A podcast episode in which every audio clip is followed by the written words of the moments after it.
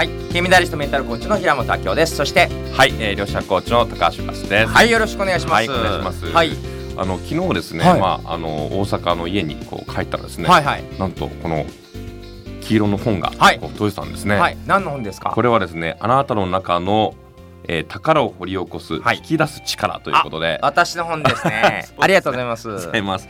はい。あのね、平本明夫さんと山田匠さんのですね、うんうん。えーまあ、協調の本ということではいはい。早速、あの読ませていただいたんですけども、はいはいまあ、本当にですねあの、まあ、引き出す力っていうところと、うん。やっぱりコーチング、うん。コーチングのところってやっぱ大きくなんか違うような、はいえー感じがしたんですよね。はいはいはい。まあ普通コーチングってなんかこう傾聴したりとか、まあ、質問してですね、えーまあ、相手が望んでいるものをこう、まあえー見出すことができると思うんですけども、まあ、そのあたりのこう違いとかですねちょっと改めてはい。このあたりでちょっとお伝えして、ね大きな違いを、を、えー難しく言うと 2つあって、はい。えー質問するのがコーチングだとしたら、はい。質問しないのが引き出す技術ではい、臨場空間を作るのが引き出す技術ですね。臨場空間をはい。実際に未来こうなっているっていう場面を実際に見えたり聞こえたり感じるに再現したりとか、はいあとは問題だった場面をお再現して、はい。それの本当は何が問題だったかを現場検証するような、うん、これが大きな一つ目の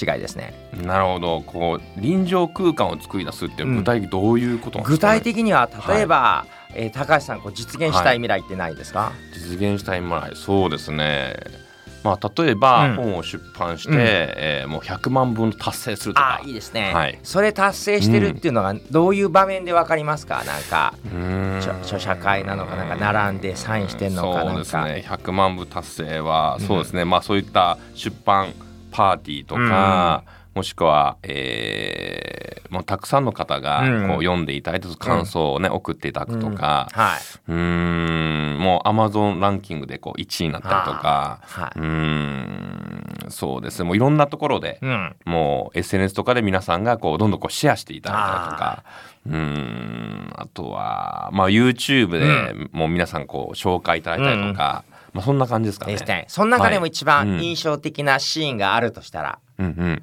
印象的なジーンと涙が出そうなうるっときそうな。そうですねジーン。まあやっぱりこう家族がうん。本当に喜んでいただいて、うん家族が本当に応援してくださって。どんな言葉発してそうですか、奥さんとか子供が。う、ん。もう本当にもう妻もこう、うん。本当に笑顔で喜んで頑張ったね、うん。おめでとうっていうのと、うん。あとまあ息子はちっちゃいのでもう常にこうニコニコ笑顔でうん。こう笑顔をね見てる感じですかね。はい。はい。っていう感じで私が質問しようとするよりは、うんうん。同じ世界を一緒に味わおうとするのが引き出す技術の一つ目の違いということですね。なるほど。はいはい。ということで今日ははいここまでにさせてください。また明日はい二つ目いきます。はいありがとうございますす。